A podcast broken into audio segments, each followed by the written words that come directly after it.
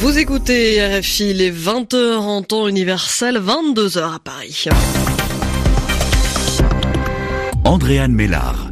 Bonsoir et bienvenue dans votre journal en français facile. Avec moi ce soir pour vous le présenter Sylvie Berruet. À la une de ce vendredi au moins 101 combattants morts en Syrie ces dernières 24 heures. Ce sont des ONG qui ont donné l'information aujourd'hui alors que les combats s'intensifient dans le nord-ouest au niveau de la province d'Idlib des affrontements qui continuent ce soir.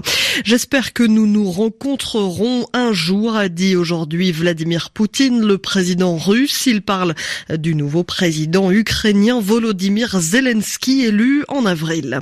Et puis en football, c'est en ce moment le match d'ouverture de la Coupe du Monde féminine.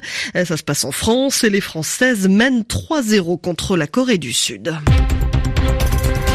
Un journal. Le journal en français facile. En français facile. En Syrie, donc au moins 101 combattants sont morts ces dernières 24 heures, morts dans des combats entre les forces du régime syrien et des groupes djihadistes et rebelles islamistes. Ces affrontements euh, se déroulent près de la province d'Idlib dans le nord-ouest syrien.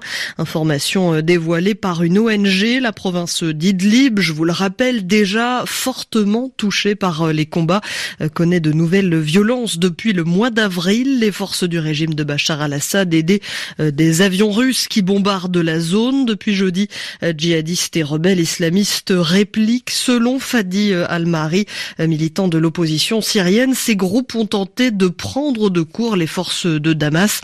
Résultat, elles ont été laminées par l'aviation russe alliée donc du régime. Les affrontements sont très violents dans la campagne de Hama. Les groupes rebelles et d'autres factions combattantes ont lancé quatre offensives contre les positions du régime. Les forces gouvernementales ont d'abord subi ces attaques, mais très vite, les aviations de guerre syriennes et surtout russes ont riposté. Les fronts ont été violemment bombardés et comme à chaque fois, des civils se sont retrouvés sous les bombes. Et comme si les bombardements ne suffisaient pas, le régime a lancé une contre-offensive terrestre dans les provinces d'Idlib et de Hama. L'armée syrienne a perdu plusieurs soldats, mais il y a eu surtout beaucoup de morts dans les rangs des rebelles et des djihadistes qui se sont alliés durant cette bataille. Ce vendredi soir, les affrontements se poursuivent toujours.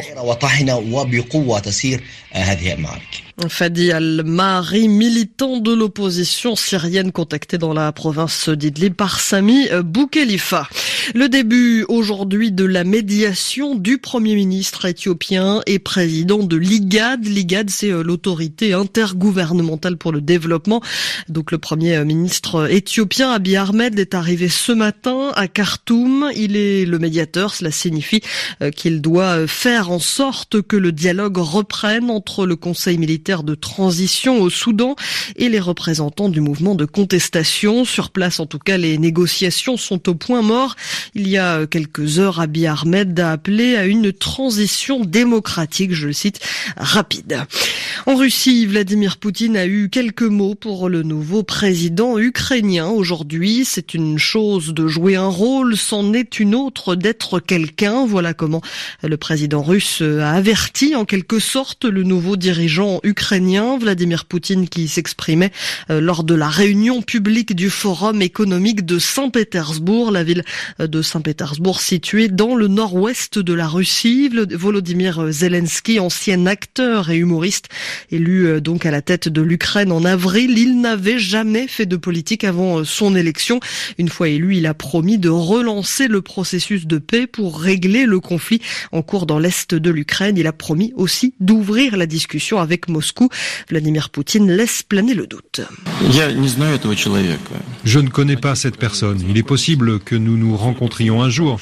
Apparemment, c'est un bon spécialiste dans le domaine dans lequel il travaillait. C'est un bon acteur. C'est une chose de jouer un rôle. Il faut avoir du talent, c'est certain. Mais pour s'occuper d'affaires d'État, il faut d'autres qualités. Je ne dis pas que M. Zelensky n'a pas ces qualités. Il est parfaitement possible qu'il les ait, mais je n'en sais rien.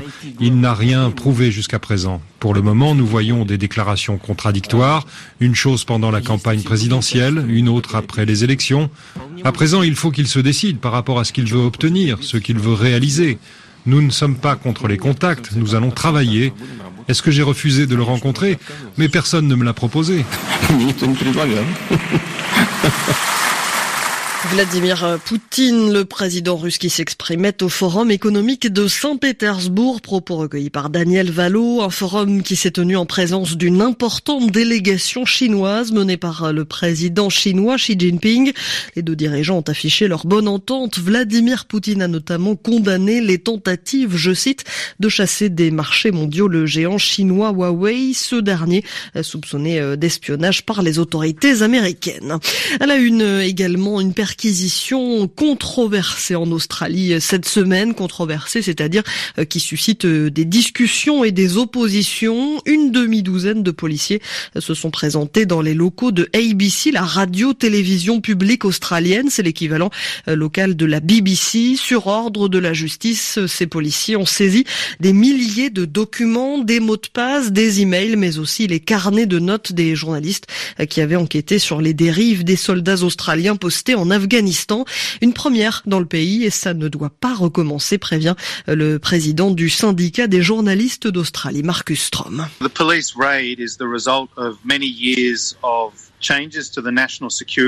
ces perquisitions sont le résultat d'une série de modifications de nos lois sur la sécurité nationale. Elles ont entravé le travail des journalistes au nom de cette sécurité nationale et réduit la transparence gouvernementale. On se retrouve avec la police qui va fouiller le domicile des journalistes et les bureaux de l'audiovisuel public pour intimider la presse et les lanceurs d'alerte afin qu'ils ne couvrent plus ce genre de dossier.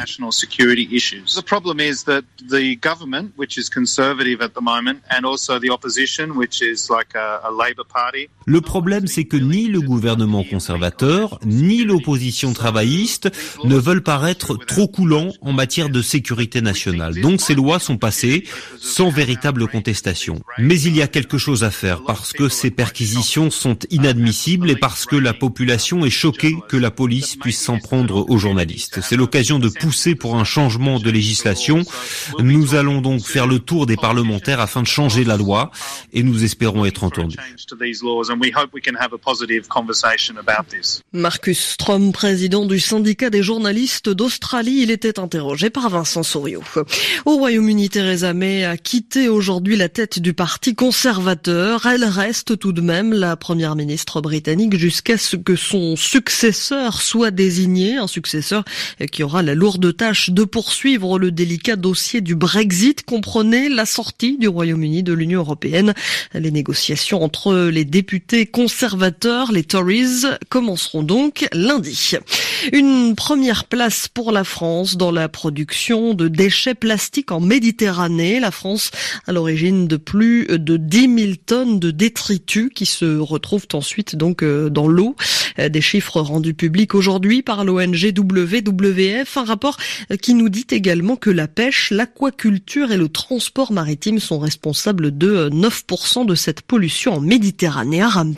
Sur les 24 millions de tonnes de déchets plastiques générés en 2016 par tous les pays de la région méditerranéenne, la France en a produit à elle seule 4,5 millions. Si la quasi-totalité de cette production est collectée, incinérée ou enfouie, 22% seulement de ces déchets sont recyclés, un taux de recyclage inférieur à celui de l'Espagne, de l'Italie ou de la Slovénie. Au final, le reste des déchets non collectés finit dans la nature et ce sont plus de 11 000 tonnes de plastique en provenance de France qui se retrouvent en mer Méditerranée. Comme l'industrie de l'emballage, les activités côtières telles que la pêche, l'aquaculture et le transport maritime sont les plus gros pollueurs. Outre des sacs ou bouteilles en plastique, on retrouve dans la Méditerranée des conteneurs, des casiers à crabes ou des filets à moules. Les plus fortes concentrations de débris sont relevées non loin de Marseille et de la Corse, deux endroits où l'on retrouve des décharges à ciel ouvert. Un mot de sport pour terminer ce journal. Ce vendredi, c'est donc le début de la Coupe du Monde de football féminin qui a lieu en France jusqu'au 7 juillet. Les Françaises affrontent en ce moment les Sud-Coréennes en match d'ouverture et pour le moment, les joueuses de Corinne Diacre mènent 3 à 0. Un but de génie euh, le sommaire à la 9 minute et deux autres de Wendy Renard, dont un juste avant la mi-temps. Cette rencontre, on en reparle évidemment dans nos prochaines éditions. RFI, il est 22h10 à Paris.